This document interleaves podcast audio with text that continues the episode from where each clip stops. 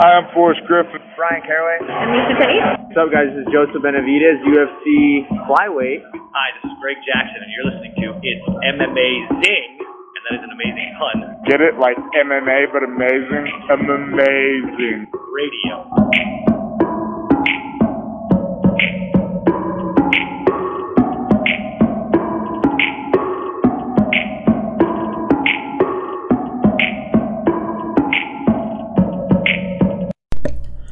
Welcome to It's M Amazing Radio.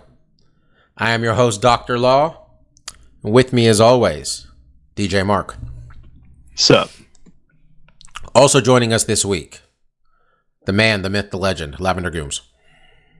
Also, uh, as of last week, poet. Let's not forget that. Sure. Yeah, Right. that was definitely That's it. right. Poet. That's right. But also, just want to wish you guys a happy National Bucket List Day. So I There we have a question for you guys. What is one thing on your bucket list? I want to hit Hmm, somebody with a. something- I want to hit somebody with a f- steel, a steel chair, a folding steel chair. Pre, pre, pre like 2005 or post 2005? Basically, I'm asking, do you want to hit them in the flat of the back or just have them grit and take it right on the top of their head? I'll let you decide where you want me. Where you want me to hit you, Mike. Whoa, whoa, whoa! I was not offering this up for your bucket list. How about you, Mark? It's my bucket list. Yeah, yeah. I don't really have anything. I don't. I can't think of anything I want to do before I'm ready to die now, Mike. Let's let's just bring in the cast. That's what I'm telling you, man. Let's call it a wrap. Uh, Mark, you know what? Someone just give me a chair real quickly. Well, I'll join you. Just let me let me give someone a good wall up, and I'm good to go too. Notorious B.I.G. and Mark Paris. Just two people who are ready to die. no, okay. Me and Big. Well, I mean, he he succeeded, I guess, or he convinced somebody. Oh, that's a good point. LAPD.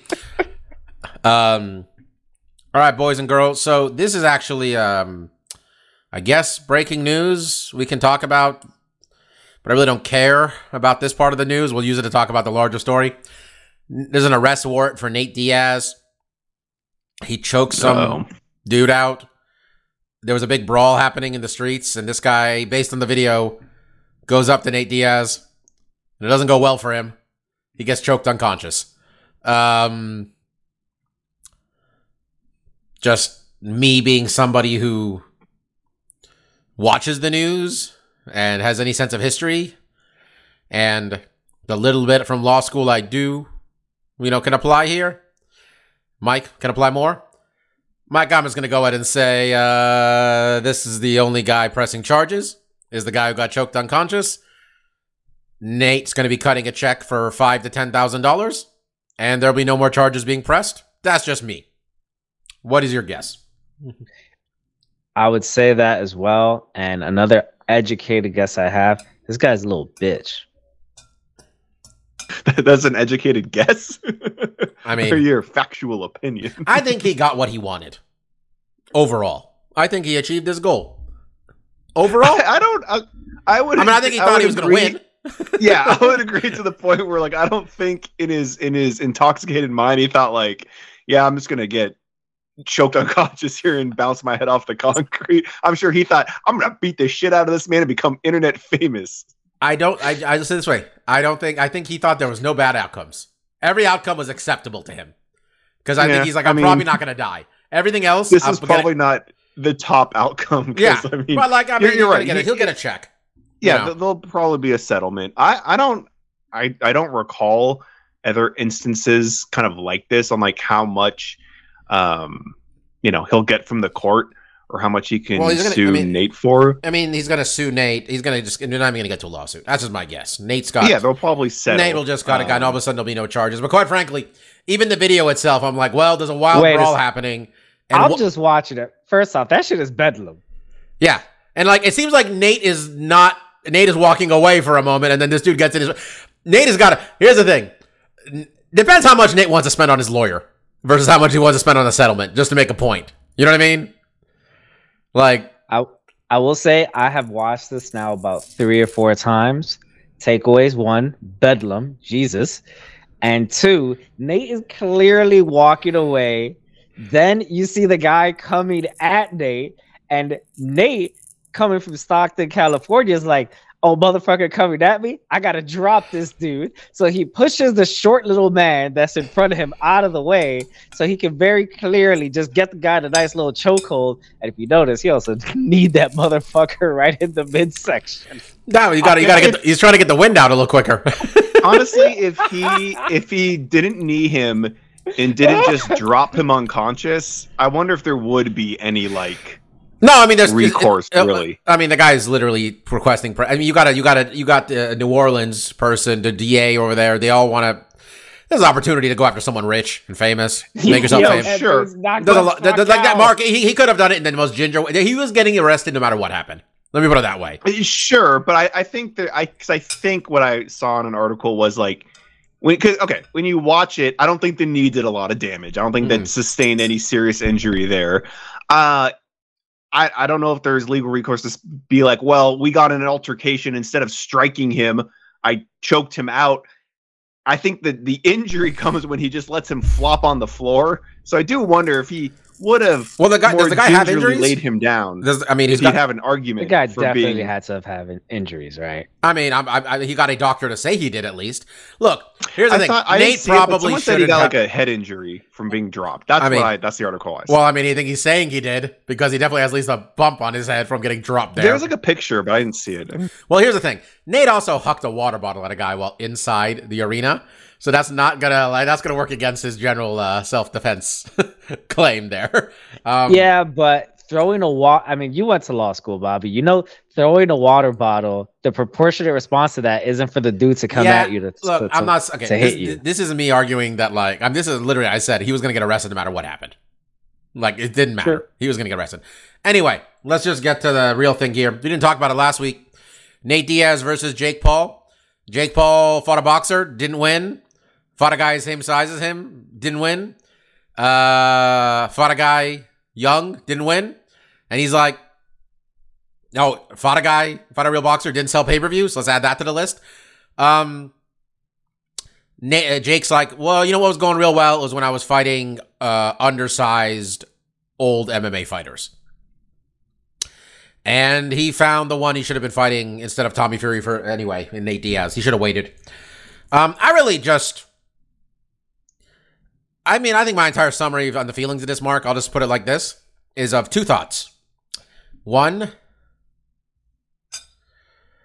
I'm happy Nate's getting paid. Two, I'll pay for it if they tell me Nate's getting a pay per view cut. Beyond that, Mm. whatever. It's fine. He can win. He can lose. Doesn't matter to me. What do you uh, What do you got, Mark? Sure. I mean, I, I think it's. I still think it's intriguing. I think it's an interesting match, and personally, I almost think it's more intriguing now after he loses to Tommy than after he beat Anderson, because I think you kind of do the MMA math of like, well, Anderson is on paper a more technical striker who has had boxing experience and had you know proven himself to, to be fairly capable in that in that sport. To have him beat Anderson and then go to Nate, it's like, well. Nate was really never known as like a great striker. He had good striking. He had an interesting style, much like his brother, but like his, his submission game was his most dangerous um, attribute. Although like he did catch people, he's definitely caught Conor. Um, you know, he beat uh, Cerrone up. Uh, so for me, like after the the Tommy Fury loss, it's like okay, now I'm a little bit more interested to see where Jake lands. But ultimately, yeah, he's still fighting a guy he's going to be significantly bigger than. Um, but stylistically, I think the match is still interesting because I think one thing that Jake doesn't do super well is deal with the pressure. I think when Anderson was being active and pressuring him, I don't think Jake looked particularly great in that fight. It was when Anderson was kind of staying back and not being active that Jake was able to get a lot of rounds on him. So I think stylistically it'll be fun. And obviously the trash talk and the buildup I think will be intriguing. And at the end of the day, you know, Nate left the UFC. He was, you know, not really in title contention, but was a big star that was, you know, could I think could sell pay-per-views. So now that he left, it was always going to be interesting to see where he landed to potentially, you know, garner a big paycheck because you go to these smaller organizations. I don't know if Bellator is going to be paying him quite as much. Uh, so I think a big fight with Jake makes a lot of sense, and it'll be he, interesting. he also and- said that like when he left, he was very whenever he said he's like, hey, this doesn't mean I'm not coming back. He just for now Right. I want to go do something else. And like he's the second biggest pay per view draw they had. Number one, if you wanted to count He was number one if you wanted to, you know, say in terms of active pay per view draws because the other guy hadn't fought in what are we at now? Like two years? When did he snap his leg? You know? So like, yeah, I mean it was a big loss for them. And they tried to kill him on the way out the door and that didn't work. But Yeah, he'll but, get his, he'll they, get his check. left Mhm, mhm. on decent terms, like you said. Yeah. At least for him. Francis, I, I don't right? know. Like, I don't like- know how he. That's him choosing to leave on decent terms. Uh, Right. There was a lot of stuff like the last week of the fight. Apparently, when after shit hit the fan, that the UFC was trying to like. Everybody, the the Diaz camp was telling reporters like they become very friendly all of a sudden Right. when the when yeah. the hitman missed weight. But like, I just think it's interesting because Francis, I think, also tried to leave on somewhat good terms. He mentioned that like he wanted to come back, and the and the UFC brass, at least at this point, has been very much like, "No, we're done with that guy." So I thought that was kind of interesting. Where they, it seems seems like maybe they left the door open for Nate, and, probably because they can sell a big Conor fight. But it's like Francis. I, I think if Francis, one of them said the does, one of them said the word union, Mark. The other one didn't. I mean, that could that That's- could that's well what the it. difference I mean, that's what that's why he left more or less was because he wanted everything up besides the money. But um, yeah, it'll be interesting. I mean, I, I'll be excited for the fight, and I kind of agree with you. Like, if Nate's getting pay per view points, which I think you can assume maybe he is, because there is he is a promoter. His company is part of the promotional company. I can't imagine Did they say that? They like, is, did, is whatever Diaz fight ready? Whatever the fuck he calls his thing. it's is, whatever their thing's called because it's him and Jake's. oh, thing, and they case, don't have. I mean, unless they, I mean, unless they tell me like if they tell me Nate's gonna get a pay per view cut, I will.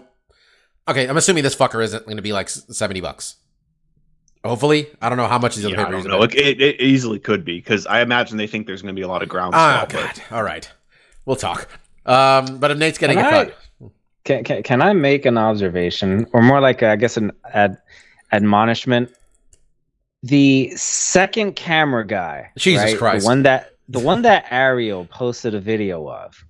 Well, yeah. Yo, Mhm. Why did you turn away from the Nate Yeah, Diaz? I know. part? I Like, know. yo, he blew baby, you know what the well, big because the other motherfucker, the other dude is the one who's like the there's like a s- there was a guy Nate chucked the bottle at is like some dude named Some Broom guy. or something. He's some guy. no, he's the He's guy. Some well, guy. That guy's a social media guy too, and he probably thought he'd get more clips following that fucker around, man. I- I'm with you, Mike. know When I saw the second- was 'cause there was a- Diaz. There was a new camera angle, so I was like, "Oh, let's let's see this new." ca-" And I was like, "This guy turned away during the best part. Like he missed the whole like altercation, kind of, and just got the the choke." I think, but I think to Bobby's point, yeah, he thought there was a bigger viral egg Chase to get on the other side. He Chase blew. DeMoor. How many fuckers? But- how many fuckers follow this guy? Give me a second. At the very least, that second camera angle did get a few vital seconds at the beginning that that first camera didn't mm-hmm. have. That do kind that second camera does kind of show. All right, Nate didn't just attack this dude. The guy did square up on him. I mean, the other guy is the, the guy he was some six foot five, two hundred and sixty five pound fucker. I don't know. The Chase guy, the guy, the guy, has got one boxing fight, and he kept hitting the guy after he knocked him out, so he's got a DQ. That's a guy's entire career. The the guy who Nate choked out. No, that that, that was the that, the guy Nate choked out is a Logan Paul in person. I hate this. I'm I- done. I like- We're moving I forward. like that. We're one, done. One last thing. One last thing. One last thing. One last thing. I just like that Ariel almost tried to make it seem like, oh no no no, this guy's a fighter. It's like he's a blue belt in BJJ. this is named fucking Diaz. yeah, we're done. We're moving on. All right, now we're done. Um, okay. Pavlovich, Blaydes. I was complaining last week that we got a number one contender fight in front of zero people or 60 people. Um, Marcus, it was real fun while it lasted. Uh, those of us holding the betting Yeah. ticket of under the one and a half rounds felt pretty justified in how this shit went down. Um, Pavlovich is a scary man, Mark. What'd you see? Mm-hmm. Yeah, no, it, it was a fun fight, and I think, you know, it was a, a little disappointing to see Curtis. I think kind of approach the fight the way he did, and I don't think necessarily in the beginning it was necessarily wrong. I, I don't think you can just shoot and clinch up with Sergei immediately. I think you do need to play the game just a little bit to draw him in to try to get a opportunity to shoot in deep or get a good clinch. So I did anticipate that there, you know, they would throw hands for a little bit, and like we mentioned last week, Curtis has shown himself to be fairly adept at striking. You know, he has gotten some big knockouts himself. And early in this fight, he landed a good right hand. I think to his detriment ultimately, because I think what happened here is, you know, they they were standing up. They were throwing back, and Curtis landed some good shots on him. And I think he got a little overconfident that this was an avenue for victory for him. Like in some previous fights, he could stand with this guy, take some of his best shots, and and land his and win the fight that way. Once Sergei started utilizing his, I think it was like a right uppercut that really kind of shook Curtis. There needed to be a pivot in the game plan. Now Curtis did try to shoot at that point, um, but it was a sloppy shot, and I think really from what I vaguely remember of how he likes to con- conduct himself in his wrestling, he's not a, a strong double leg guy as much as he is getting in the clinch and working that way. So I think he really needed to put pressure on him to get in a clinch position, hold him up just to recuperate, ultimately try to take him down. But it did seem like the shot failed. He tried to go guns blazing to try to catch something when he was hurt. Um, and that's where you know we've seen Sergei like he's this guy is able to close the show. His hands are fast. He has a unique kind of awkward shot selection, so guys are have a hard time anticipating what he's going to throw. Um, and he ends the show. You know, we said it last week. You know, the first round was going to be the most dangerous for Curtis. He had to survive that round and get into deep waters. Is probably where he was going to be able to utilize some of his skill, his good cardio, his wrestling ability to try to win this fight. Um, but if he got blasted out in the beginning, that's kind of what Sergei does, and that's what he did here. So I, I think ultimately we have a very interesting contender. I'm very interested to see him fight potentially Jon Jones, maybe um, Stipe. We'll see how that stuff kind Yeah. of un- unfolds. But Jon Jones and him, I, I'm very intrigued in now. Yeah, um, man, Curtis Blaydes keeps getting close, man. Like, where are his UFC losses? Ngannou twice, Derrick Lewis once or twice, I think it was just Derrick Lewis once. and then um, I thought that was it. I think that's it. I thought it was it wasn't. Derrick twice. No, it was it was Francis. I know Francis was He, he lost twice. his decision, then he got smoked. I think the second fight. He didn't get no, he didn't get he didn't lose a decision. He got his eyes shut in the first fight. It, it, it Oh, didn't, that didn't go to I remember decision. it Yeah. went it went away. Yeah. Um yeah, rough for him. Um I'm a big uh Pavlovich fan in general. I mean I guess not enough to pick him. Um I like I like that we're getting new guys, man. This weight class, um will light, light heavyweight, we're starved for this. Um but his he lives in uh, Pavlovich fights in a real doer like let me put it this way: the over/under of a round and a half against Jon Jones would sounds about right too. Just the way he fights. I mean, Mike fighting a guy with a suspect ground game for Jon Jones. I don't know. I feel uh, we might see a repeat. I guess the result we saw against Gane. Maybe not as quick. What'd you think? Yeah, and I know that Pavlovich after the fight, um, I mean, he did just you know beat the guy pretty quickly, but he was crowing about, oh well, you know, like I beat a wrestler and this and that. Um, Anderson, uh, I mean Blaydes, he uh, he didn't stick to the game plan at all. I would say in this fight, it, it wasn't the most intelligent, I think, game plan that Blaydes had. Um, that's not going to be the case with Jon Jones. Um, if Jon Jones wants to take Pavlovich down, he's going to be able to do it, and he's going to be able to do it at will. Um, but even besides that, Jon Jones is a different type of animal from from Curtis Blaydes. Um, I think if this lasts more than a round or two rounds, that's just because Jon Jones is just letting it go that far where he's just going to take his time. Well, I mean, I also think it's not going to go very long because, quite frankly, if Pavlovich is going to win this thing, it's because he's going to do what he does in the first two rounds of fights. You know, actually, does he even have wins in the second round? It might even be funny. Was oh, he got in the UFC. We've never seen round two, so I don't remember his fight with Alistair at all. Do you, Mark? Uh, yeah, no, I think I mean you said last week. I'm pretty sure he Taking they down, beating struck up. a little bit. How Alistair got him down, I don't quite remember, um, but was able to get him down and ground and pounded him. Uh, and that's kind of what we just haven't seen from Sergei is, is like someone implement a strong wrestling game because you look at his past opponents, they've mostly been stand-up strikers who have stood with him and failed. So I mean, you would think absolutely on paper Jon Jones has the wrestling credentials to get this guy down. You would think Curtis would as well. Um, the only kind of hesitation there is like Sergei's a big, strong guy. You know, how does he get in on him and then take him down? You know, and it could be something that we find out in the first 20 seconds. He can get right in in the pocket. He's so much quicker than him. He can take him down from the clinch. He can shoot doubles and singles on him and get him down. We don't know when someone attacks his legs and gets a good takedown on him. If Sergei can sprawl, It- it if he can dig feels- the underhooks. Marcus, uh, not to go off, but it feels just looking at the way his matchmaking happened since then was very intentional. I guess there isn't the big, the greatest number of heavy. There's not the biggest number of wrestlers in this weight class to begin with, Right. but just looking at who his team is, who his manager is, uh, seems like we kept him away from this guy as long as we could, but he still got him.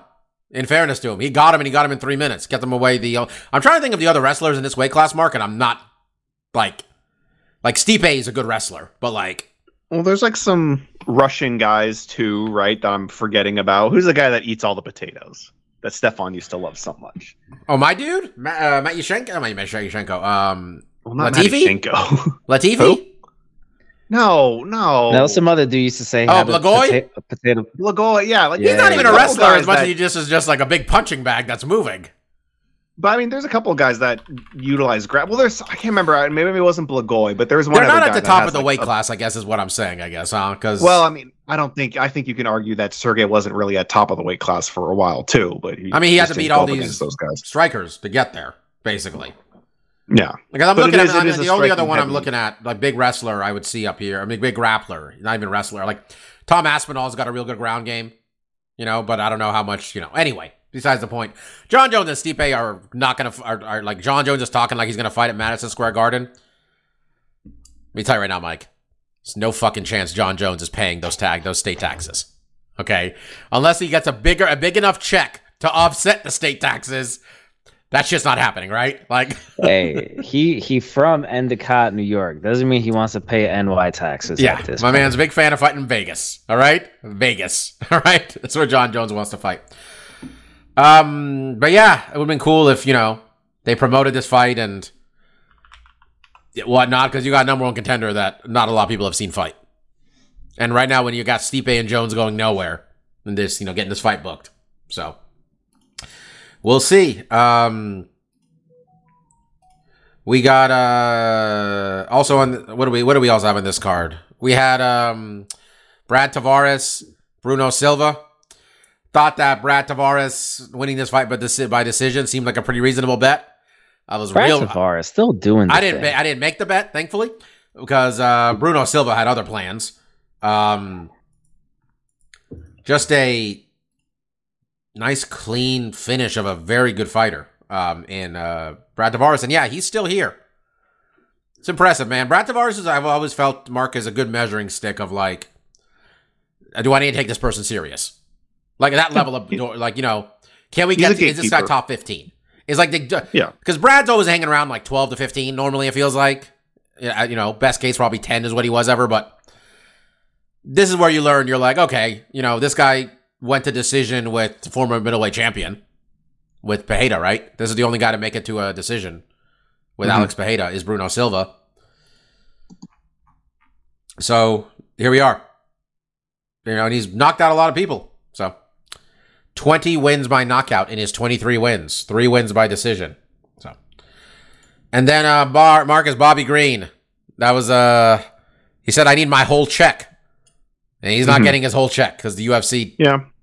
Why? But it was a you know it was an unfortunate you know clash of heads that uh you know knocked gordon down and then you know bobby green was able to capitalize and and then you know finish him from there but i do think the right call was judging this a no contest the headbutt obviously had a dramatic effect on the finishing of the fight it knocked gordon down how much damage it actually did to him is is questionable but i think the fact that the headbutt led to a knockdown that led to immediate finish after i think you can basically say like you know not only did it did it even cause him to be off balance but it caused significant damage that you know ultimately led him to to lose by uh ko so i i do feel like that was probably the right call. It was invertent so i don't think it should be like disqualification or anything like that but you can also understand the disappointment um from bobby green you know having thought that not only did you know he win the fight he had a very you know the knockout was pretty devastating. I mean gordon was out out like he knocked him unconscious on the ground. And i think you know bobby has collected multiple fight nights. I'm sure he thought like hey this was a first round pretty devastating knockout against a guy who's now fairly known because of his last fight with paddy pimblett i might be pocketing an extra 50 g's here to go from that feeling of show money win bonus potentially you know fight of the night or you know fight bonus to just show money, I think was very shocking to him and very disappointing. Um, for in the moment, he didn't realize what happened. You would hope now, as some time has passed, he would kind of come to and realize, like, hey, it, it happens. But you know, that that's the thing that that's really difficult about the pay structure at the UFC is like there's so much writing on a win and so much more of a bonus for these fight bonuses when you're in that level where Bobby Green's kind of at. I don't know if they Bobby, if they have his show and win money but I think the bonus is probably as much as the show and win money for him. So that's like getting triple pay. Well, he didn't So- even get. He didn't even get. He like cut the man his fucking check. I'm. I, I hate winning show bonuses. Like Yeah. I just putting that out there. I fucking hate that thing. But I'm trying to see if I can find Bobby Green's last check. But the UFC has successfully lobbied the hiding of yeah, uh, they don't that shit. disclose as much as it seems. Let's go. To, yeah, it when was was the last time Bobby. Green fought in a? In, okay, Houston's a bunch of fucking You know, Republicans I, too. I, I understand he was upset, but then at the same time, it's true. It's like, dude, it's a show and win bonus. You, sorry, buddy, you didn't win. It's a no contest. It's not a win. Mike, Yeah, I Mike mean, you just running hope maybe PR can, for the UFC right now. Yeah, you hope they like he can just get another fight soon. Um, and it was a good. I think ultimately we talked about last week on paper. I thought it was a really intriguing matchup. Um, the fight itself was really fun to watch. I mean, it's just always fun to watch Bobby because of how he fights. He has his hands down. He uses a lot of head movement to try to negate getting struck. And like, look at he has good head movement. No one can move their head that much, so the dude gets caught too. So he gets up. He ends up being in firefights, and they end up being really exciting fights. So it was just unfortunate that it turned out this way, but it kind of is what it is. Hopefully, he can get back on there and get a win. And and I guess he's changing his name now too. I don't know if you heard about that, Bob. He's changing his name to Jess King. Just Jess King. not King Okay, there- Green. there's no just. It is King. Ah, that's fine. Just looking at Bobby Green, last time I could find a payout is from 2018, where he got a $25,000 show, which Yeah. I mean, I'm not surprised. he's it's got to be more than that. Fuck me. Who let him Yeah. sign that thing? That was after he beaten. That's after he, I mean, he did lose a lot of fights in a row. How is he? There was a stretch here where Bobby Green won like one fight out of six. Yeah. Anyway. some tough ones for sure. Um, Bellator happened. I think I'm the only one who saw some of it. I saw the Saturday night fight. I was not going to miss Patchy Mix and uh, Raufeon Stots um, in the finals of the Bellator Bantamweight Grand Prix for Stots' interim title. Uh, the champion Sergio Pettis got hurt in the middle of the tournament, so uh, he's out of it. And um, so Stots faced Patchy Mix winner winning a million dollars the tournament and the next title shot after Sergio defends that title in uh, I think six weeks or so against uh, Pitbull, which Nice. that's you talked about it, Mark. Uh, no one's gotten three, right? No one's no one in modern, no one in any major organization has won three weight classes titles, even at different times, which would be the case here. Yeah, not that I recall. Yeah, For sure. So Pitbull, and that's a this is not a cupcake weight class. 135 is deep everywhere, including Bellator. So he pulls it off. But yeah, um, Patchy Mix, not known necessarily for being um, the guy who's going to knock everybody out, to be honest. But him and his team um, recognize that Mr. Stots ducks a lot into power. And, and, and if you can time a knee against him well, well, he's gonna get knocked out so bad he doesn't know where the fuck he is for like minutes after the fact. Um, only pa- Apache's second ever knockout. Man's got 12 wins by submission. That was his second knockout win. And the first one was in King of the Cage in 2019. So, big win for a guy that really just came up on Bellator. Man went King of the Cage then Bellator pretty much. So, this is one of their guys and um, great to see his team celebrating. Um, looks like he's training at Extreme Couture, based on who was in his corner, and uh, his partner uh, Tatiana Suarez was there too, and she lost her damn mind on the corner cams. Big win. Rough for Raufeon, man. Raufeon really is coming to his own a lot. Um, and Bellator, another one of their guys, but he'll be back. Um, and Patchy, Von Patchy Mix. Um, I think he's got a. I thought he'd fought Sergio already. I was mistaken. Marcus, I mean, we just are telling ourselves Sergio's an easier fight than uh, easier fight than Pitbull. So like, if you're Patchy, you want Sergio. Assuming what you and me are on the same page, where probably uh, Pitbull's a better fighter.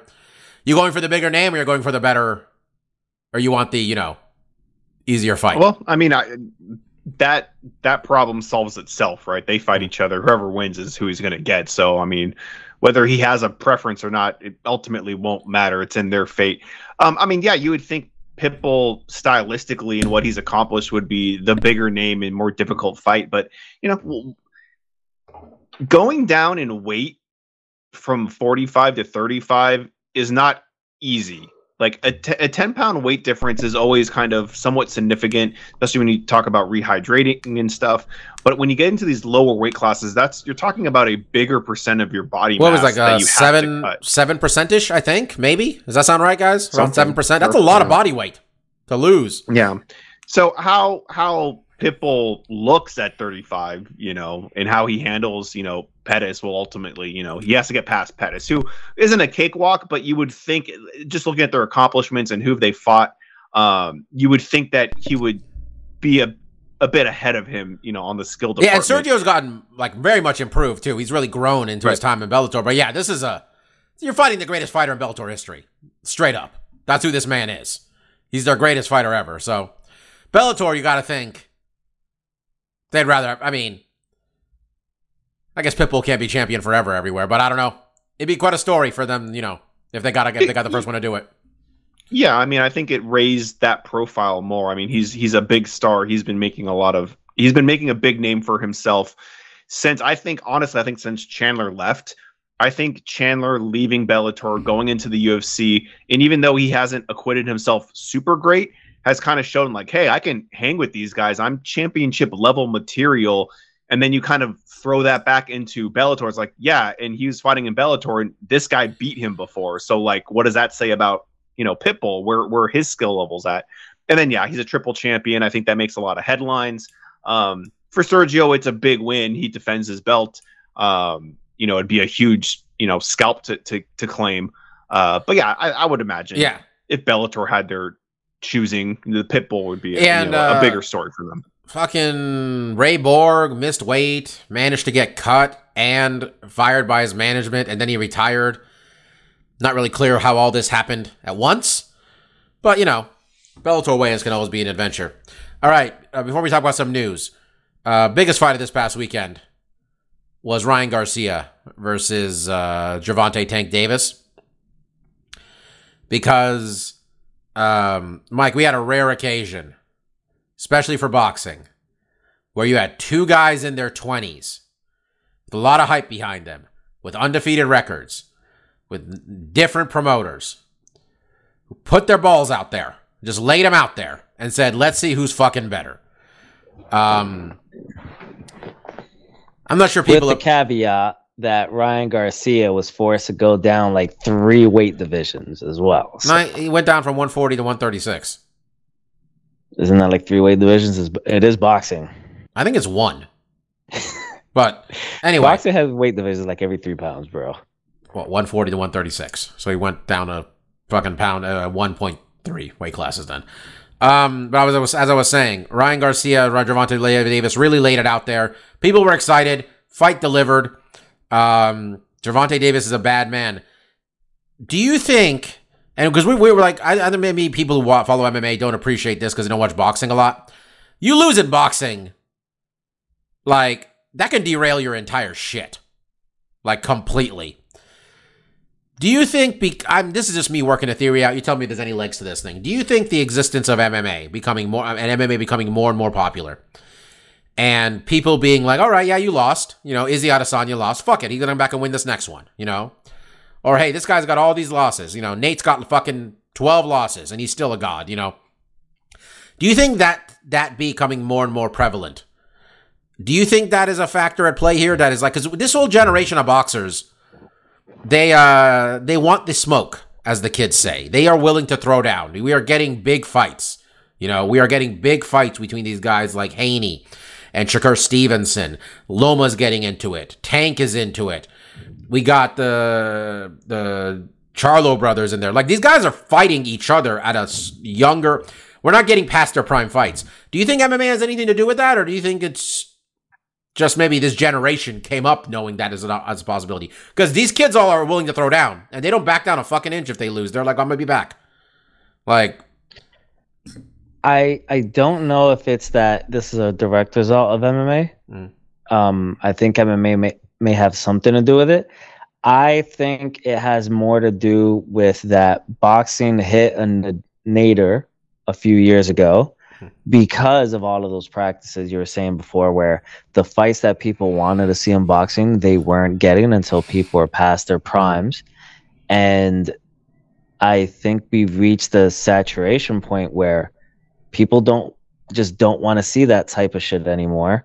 They and this is where mma comes in people probably have been influenced by the fact that with the with the UFC over the last 20 years you are more likely to see you know the big top two guys in a particular division fight each other um at a you know relatively uh you know young age or you know not past their prime age. So while I don't agree it's a direct result of the UFC, I think it has just more to do with uh, things going back to perhaps how they were 30, 40 years ago in boxing, rather than it just being a direct result of the UFC. they talk about the era with, um, and I didn't mean to say it was like to convey that it was like, oh, just because of that.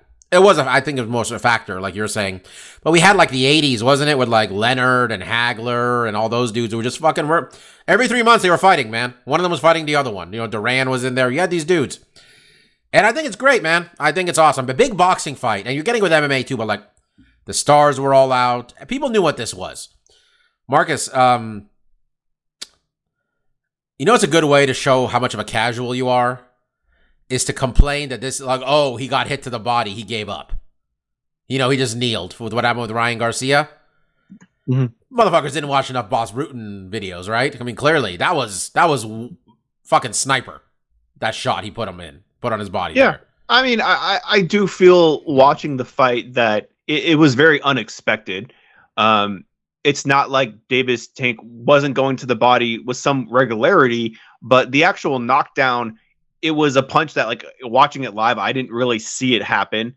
Um, they basically exchanged. There was a, you know, he did throw in. He's left-handed, so it is his power punch. Um, Tank. He threw a nice punch to the body, but it, it really went unnoticed. They kind of separated, and then it, you know, there was a little bit of a delayed reaction to Ryan taking a knee. And even at that point, it was like, okay, he took a knee, he's hurt, he needs to recuperate. I thought he was going to beat the count.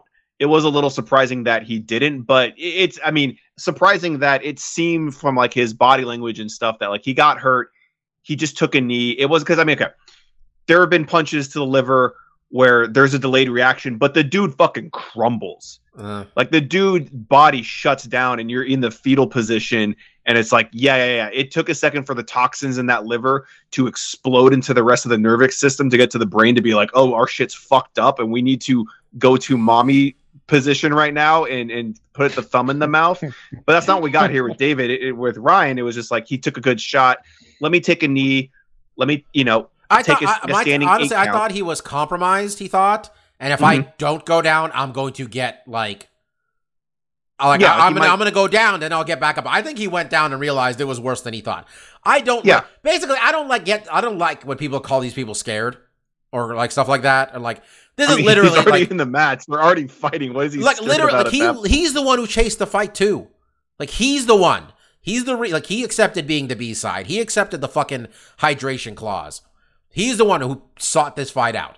I refuse to believe this guy's like, look, just because he's a handsome kid and he's Instagram famous too, and the other guy's got a bunch of terrible life decisions, you know, and Gervonta, and Gervonta's a goddamn boxing genius. He's a fucking moron in every other part of his life. Okay, he's gonna get he's getting sentenced for hit and run in two weeks. Okay, that's what's happening. Oh here. shit! Yeah. All right. So I just didn't like that. I I, you know, I was honestly, Mark, though, my takeaway was like, man, Gervonta Davis is real good because he threw four punches in the first two rounds Mhm. and motherfucker still ended up on his back. He still dropped a dude. That was the level Yeah. of difference I felt in like his distance management is so good. Like I get like I know Floyd is his like mentor, like is just really good distance management in general. I was I'm not a no no boxing as well as MMA. Some would argue we don't know MMA that well to begin with, especially me and Mike. But like I was supremely impressed with Tank Davis. I he was better than I thought he was even. Yeah, as, as a smaller guy, I mean, yeah, his shot selection, while limited, was very good. And, and for me, it was like the, it was the hand speed. He was just Mm. so much quicker. You know, he was able to counter Ryan's jabs with you know left straights right after. I, and I thought it was a, a really fun fight to watch. I thought it was tactical, and like you said, Bobby, like we get it in UFC. There are big fights. I think Izzy and Pereira, the second fight there, was one of these big fights. We're leading up to it before the fight starts. You just kind of feel it in the air. Like everyone's just excited. There's like electricity in the air. Um, and I would say, as again, like not a big boxing fan, you felt it before this fight. Like there's just something about like, and I think it, it I think it is one like these are two young guys that have promising records, but it's also just like they're not just good boxers. They've they're bigger than that. There's more of like a viral sensation. They're more popular than that. So there's all this leading up into it. Um, you know, and, and, again, like just to lead up into the fight itself, I think kind of led itself to be like a really exciting event, right? And it feels like boxing has kind of missed that for a while. And, and again, we're not boxing guys, so I'm sure there's been some, you know, great fights in the past, you know, couple years or so that it has that feeling that we're This, this was a new of. level though. It felt like right. There's been they've had a good boxing's had a good like I mean I've also been paying attention to boxing more because shout out to Morning Combat. It's my my favorite podcast to listen to, Luke Thomas and Mm-hmm. Brian Campbell. And Brian Campbell's a big boxing guy. And you know, Luke loves technique. So I've learned a lot about these guys and like I've been like the, the like the guys they the only person they gas up more than like these kids is these like then then Tank is really uh your dude, Mark. Like they're all about uh in a way. They think like Yeah. he's the best fighter in the world. In and, and a lot of similarities. You, you look at Tank. I mean, and I didn't know much about Tank either. And I look at his record, and I, I don't know exactly what it was, but it was like twenty four and zero with like twenty two knockouts. Yeah, and that's shit like much that. like, Inoue's record, Yeah. where it's like, yeah, th- these guys aren't just undefeated, which is great, but it's like most of their wins are by knockout, and I think that really kind of elevates the event too, because you can have a lot of technical fighters, and Ryan Garcia had a had a record similar to that, not as many knockouts, but has finished a lot of fights.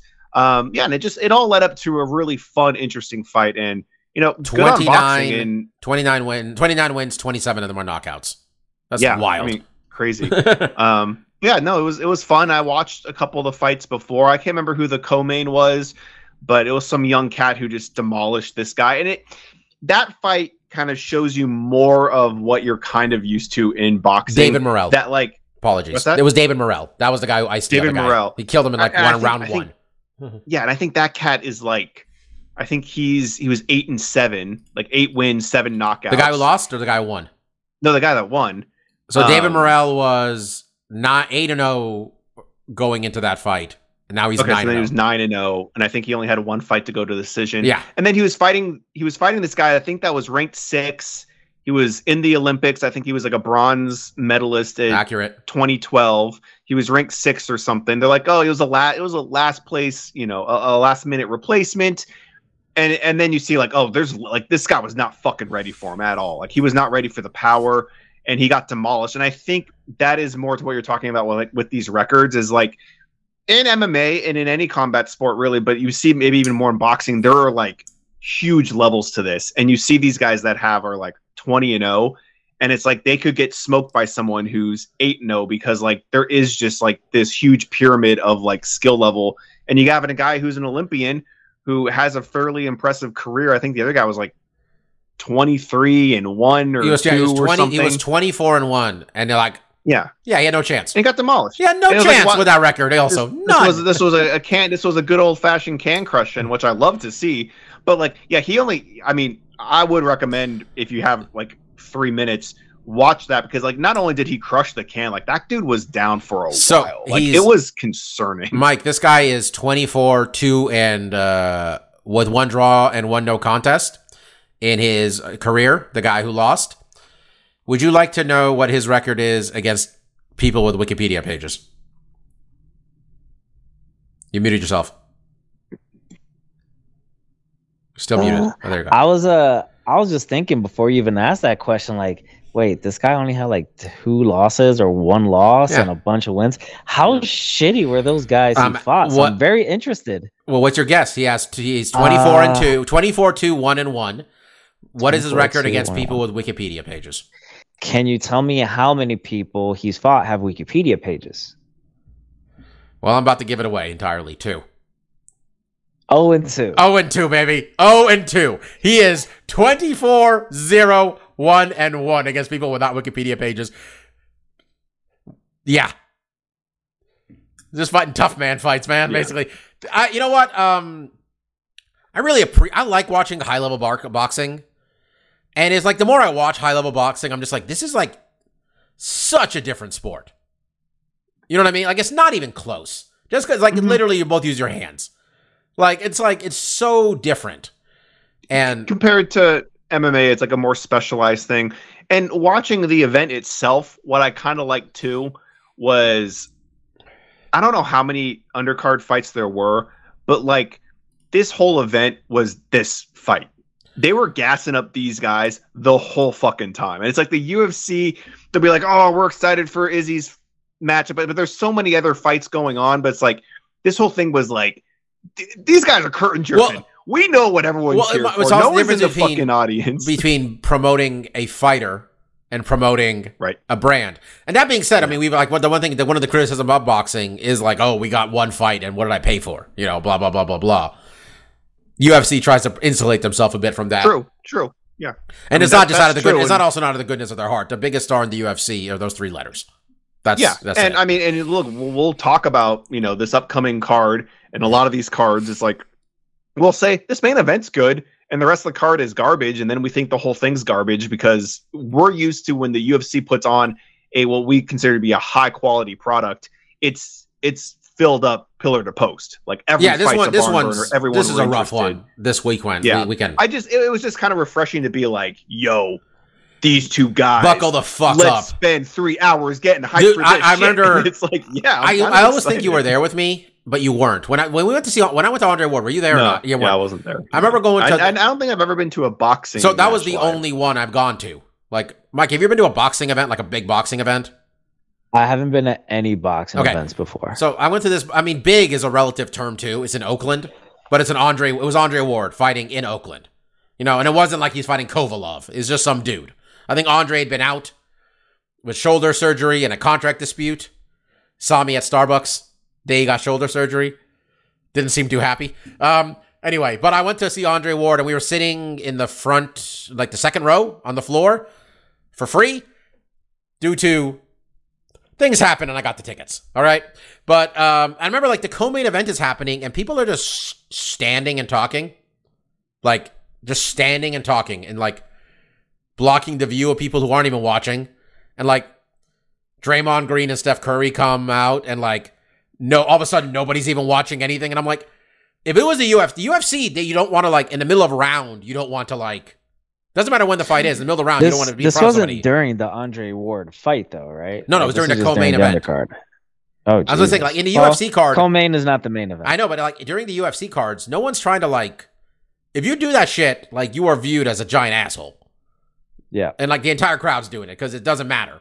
People are here to see one dude, one fight. So, but I, uh I thought they put on a good show. It was on DAZN, I think. Definitely paid for it. Uh, in Showtime. and Showtime. It was like I think one of them's a Showtime fighter, one's a DAZN guy, and it came together. And uh Chief Keef came out with Tank, and I was not sure what Ryan's song was, to be honest. I was watching Usual Suspects, to be honest. I saw the Gervonta walk out laughter. Hopefully, uh, hopefully, uh, Tank gets his life together a bit, man. Um, you know, hopefully he can. He's a really good fighter. He's a really, really good fighter. So let's not blow this shit because his uh, legal issues section on Wikipedia has already got six events, six instances on it. Six, six, not good. Dare Uh, say, is he like the Jon Jones of boxing? no, he's tanked. He's just new Floyd Mayweather. Um, you got a domestic violence. Oh, they both got domestic violence. But anyway, um, all right, some news. Um, we talked about losing Beneil Dariush and Charles Oliveira from UFC 288, which is the pay per view in not this weekend, the weekend after. Um, and we talked about how they needed some help on that pay per view. And I think we talked about are they going to throw a lot of money at Gilbert Burns and uh, Belal Muhammad to fight? Marcus, what did they do? I mean, they're fighting. How much money got thrown at Well, they got I him to take a five round fucking fight too. Like That's I- true, huh? they, they? I guarantee you, they're like, we want it in fucking blood that the winner of this fight's getting a title shot. Like, we're fucking around anyway. You know what I mean? Like, Yeah, You it's- can't- It's a you- short. you can't deny this. You can't give Colby. You got to sign the Colby fight before this one happens because these both these guys already deserve it more than Colby. It's gonna be a joke when they give it to Colby. Colby after this, and they want to wait till Yeah. they want. And uh, Leon doesn't want to fight until like October. Like, Now it's just plenty of time for one of these guys, and unless it's a, a bloodbath, which stylistically on paper, this is a very big, difficult fight for both fighters. And Burns just came off, you know, a, a good performance against Jorge Masvidal. I don't remember who uh, Mahal just fought. Sean Brady, he beat he beat Sean Brady. He's coming off the couch. Oh, that's right.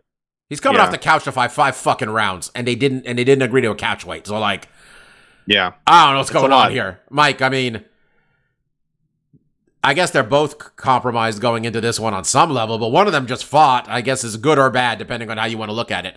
I guess in terms of weight, cutting weight is good for Gilbert, but like, I don't know. This is a this is a bold take for like to determine the number one contender for this weight class. This, this situation is real bold. Yeah, uh, I, I I think I would agree with that, but it's not too surprising when it comes to the UFC. just throw enough money at the problem solve it. I mean, that normally works for most things in life. Yo, like really, just give the winner of this fight a title shot, right, Mark? Like, come on, like make make the loser fight Colby. How about that? Yeah. I mean, I, I, I get that Covington. I is don't somewhat marketable. I was gonna say, I hope you get it because I don't at all. I mean, I, I, I, like, I don't, I, I think his marketability is a lot of people don't like him, and I guess they think that translates into people wanting to pay to see him get beat up.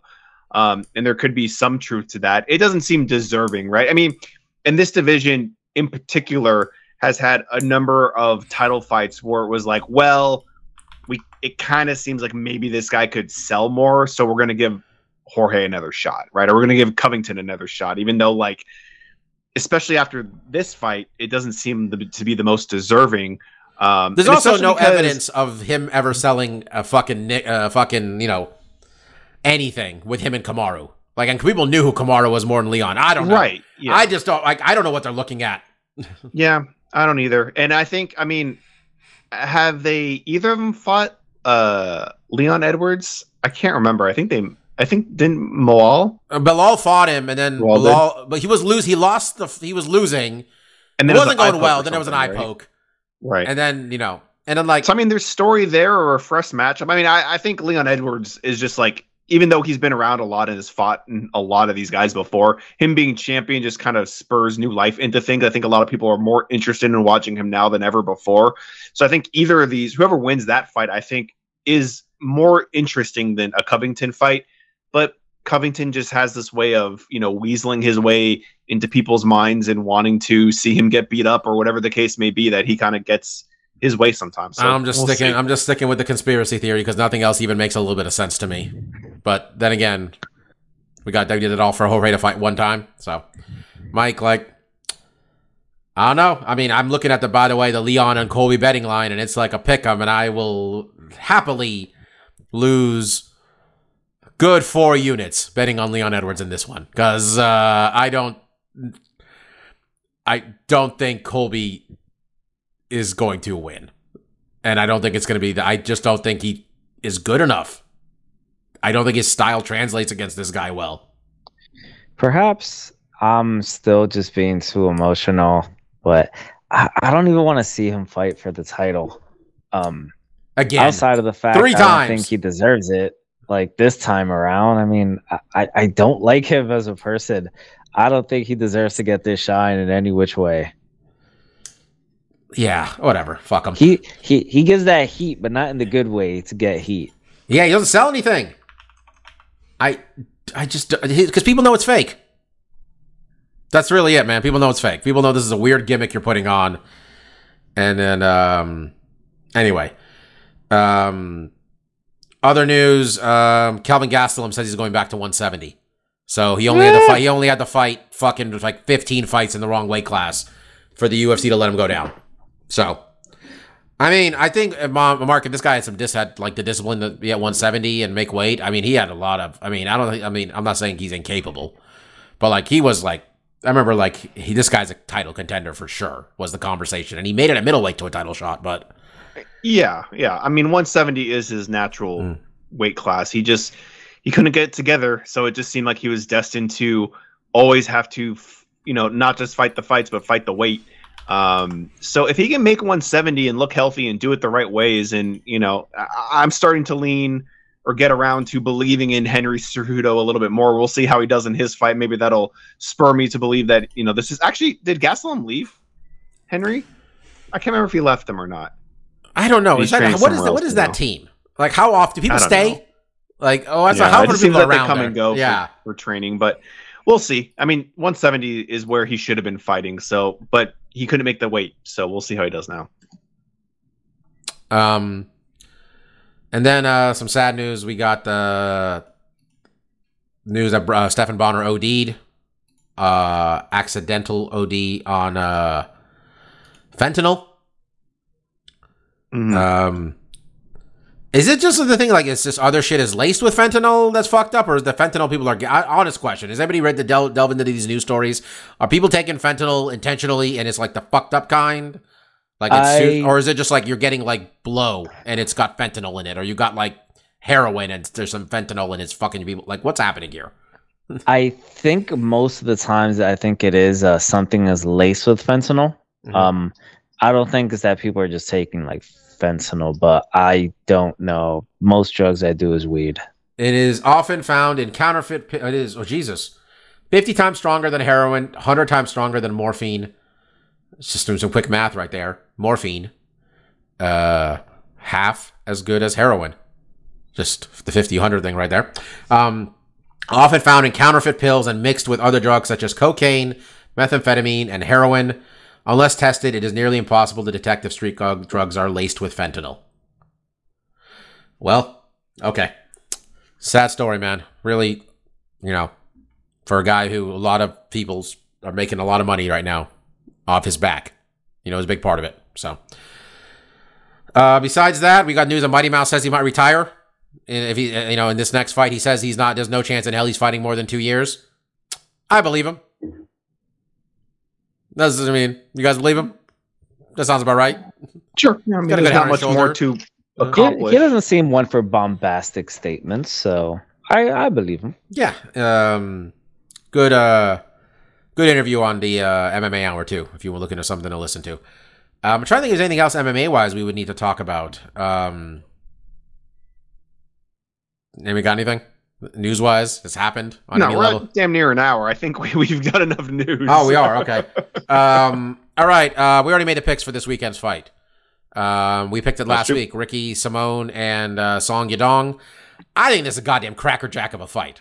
Like Yeah. these, this is gonna be fun. At fun. the time last week, Bobby, I think at the end of the show we realized that it got moved, or was it after the show? it was during the show. we realized, but y- yeah, during you saw on Wikipedia, it was not. It was no longer listed. yeah, and then I saw that, and I'm like, "What's going it. on?" And then someone said, "Oh, it's the main event the following week." Which Yeah, but a great fight. Agreed five you, rounds yeah. too. So I love. I, I I think this is. Yeah. I mean, we all uh, we you and me picked Ricky Simón. Mike chose Song Correct. Yadong. Uh, anybody want to change a our great pick? pick. No, we'll, we'll let it ride. It is a very much like no surprise if either one wins. This is a pick 'em, like straight up. Um, Song is so young. If he gets like, if they can really get him, I don't know. There's, I think I see a lot of potential there. And Ricky Simón's a fucking just a goddamn dog out there, man. Um, I'm really enjoying this uh past year, a couple years, where if you just want to talk about someone, you calling him a dog is like the number one compliment you get people now. You know, to show, you know, they're just Sure. about that life. the just, tenacity. Yeah. just really, Mike. You appreciate that has to become a thing. Like, the guy's a dog. All right. I do enjoy it. yeah. Um. All right, um, let's do stuff we like. Um, which I thought I wrote something down, and maybe I didn't. So, Mark, why don't you go first? Uh, yeah. So uh, over this past weekend, I finally wrapped up uh, Resident Evil 4, the remake. Uh, and, and much like I said when it first came out, and I experienced it, like just a fantastic remake of another Resident Evil game. Capcom's really been knocking them out of the park since remaking two and three. Uh, four was definitely the one that, like I mentioned previously, like probably didn't need the remake as much. It had this was kind of the game that revolutionized or changed the series and how it was played from a third person shooter and kind of changed the genre in general.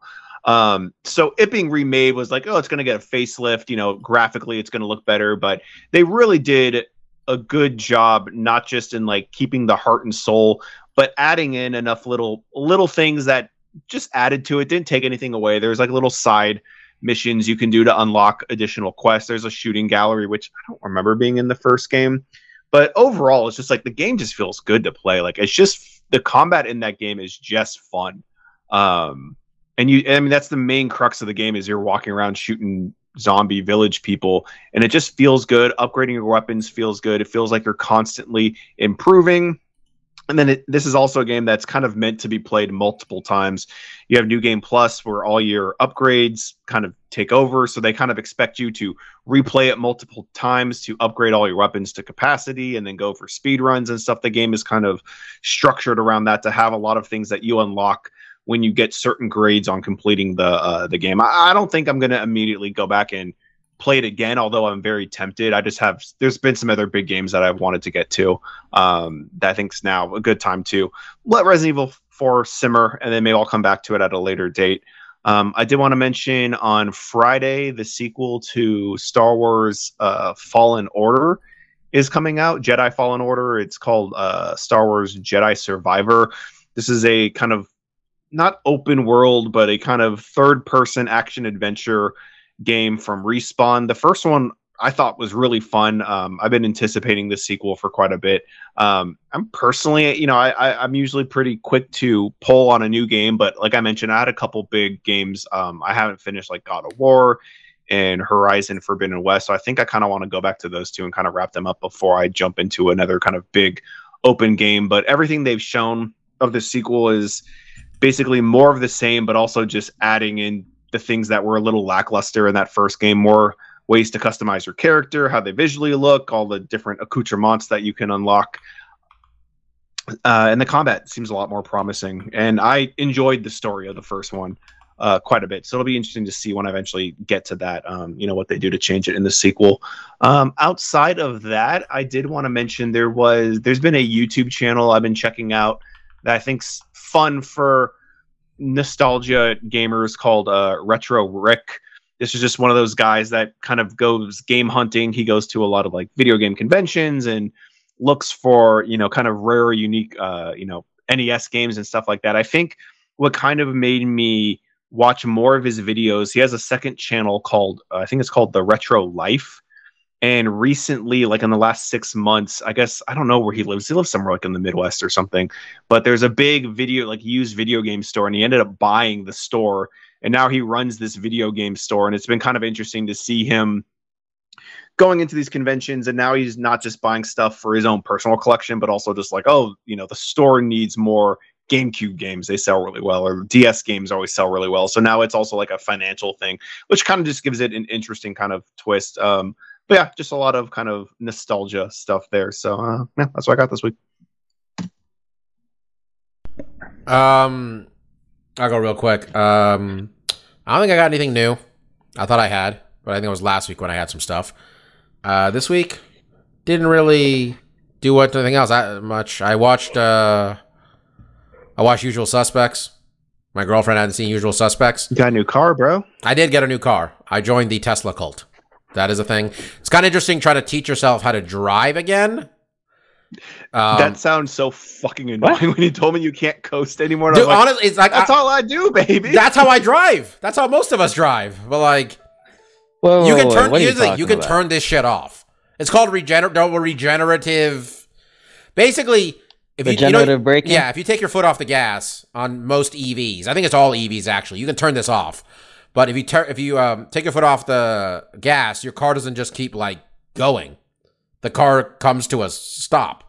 Like it doesn't Ooh. slam no the brakes. stop. It doesn't stop. It doesn't Yeah. slam slam the brakes, but it just it's gonna slow down, like right there. Basically, it's gonna start slowing down immediately. So like trying to like get used to that, and you can turn it off, of course, but like the whole thing is like that's how like you maintain your It charges your charge yeah, and the stuff, battery. and like your uh, battery and stuff. So I don't want to get the car and immediately take a dump on my goddamn um range. Especially, I got the one that uh, goes. I got the one that goes zero to sixty in three and a half seconds. Um, is definitely what I need after getting into a car accident two months ago.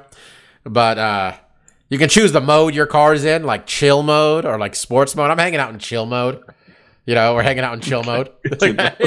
um, no, I like it. I got the I got the Model Y. It's interesting, and I do not necessarily thrilled about giving money to the 13 year old that runs Twitter and uh, Tesla, but man, what, what what purchase can you make in this life and not pay money to some scumbag? Like, you tell me which one that is. Except for the it, the It's M Amazing Patreon. All right, we're all we don't have one though. you just Venmo me, all right? We don't. We, we cut There out you go. Patreon entirely.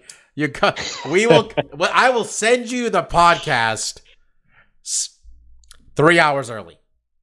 Uncut. I mean, do you think that's a difference between what I'm putting now or not? That's exactly. there's, no, there's no there's no entrance music. It's just it's just silence for 30 seconds. Yeah. Then you say what's up. yeah, basically. Like, there's no just- music at the end. And I can commit to it. that because the podcast, truthfully, is normally done by 9 p.m. Goes out at midnight. Just saying. You Venmo us. You know. I don't know how I started. I got it up there. But yeah, um, you should watch Usual Suspects though. If you haven't seen Usual Suspects, I just top five all time movie for me.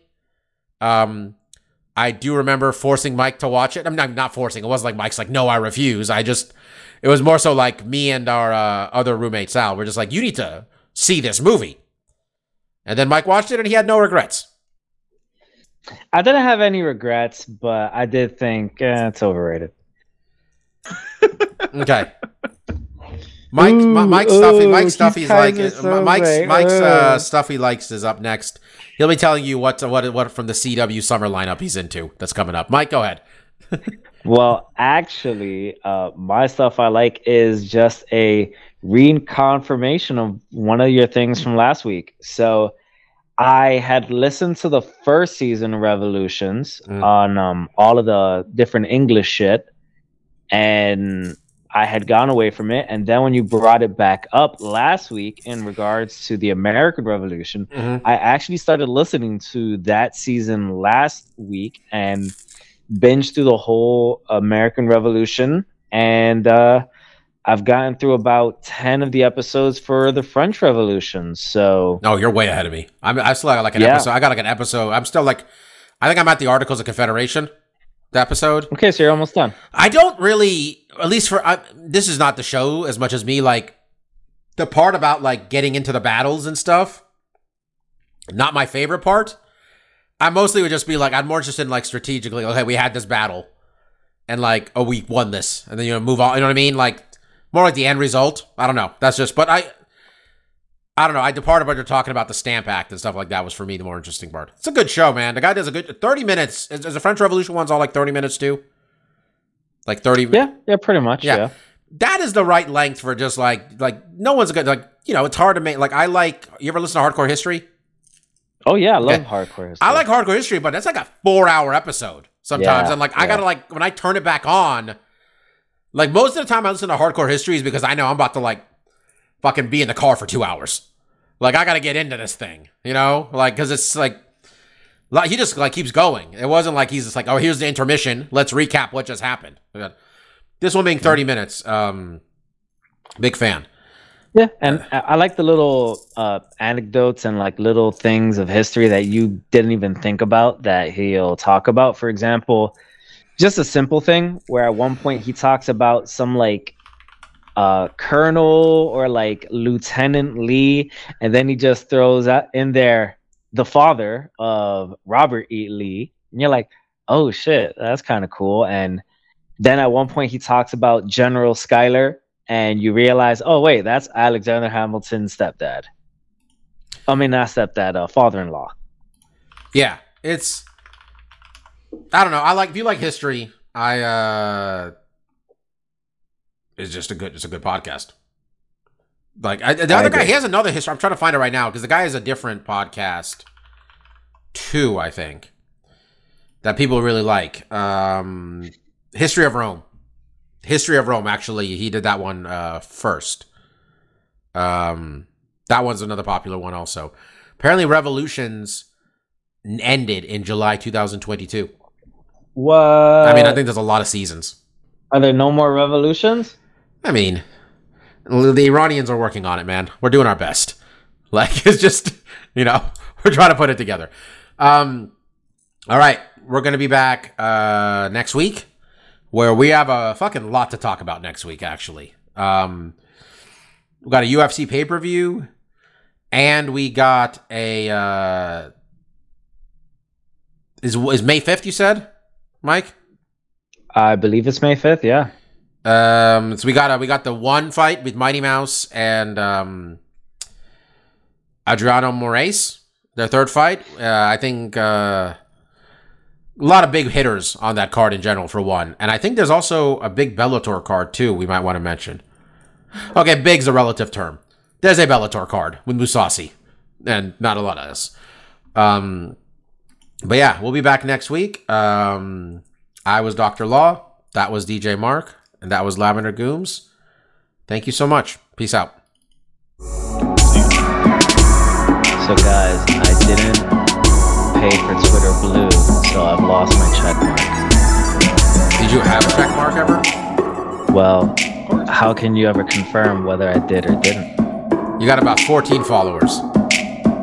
That's Well, you know, he the is, quality, quality, not quantity. one of them's me. It's not good. it's not a good group. It's not a good one at all. All right, guys. Thanks for listening.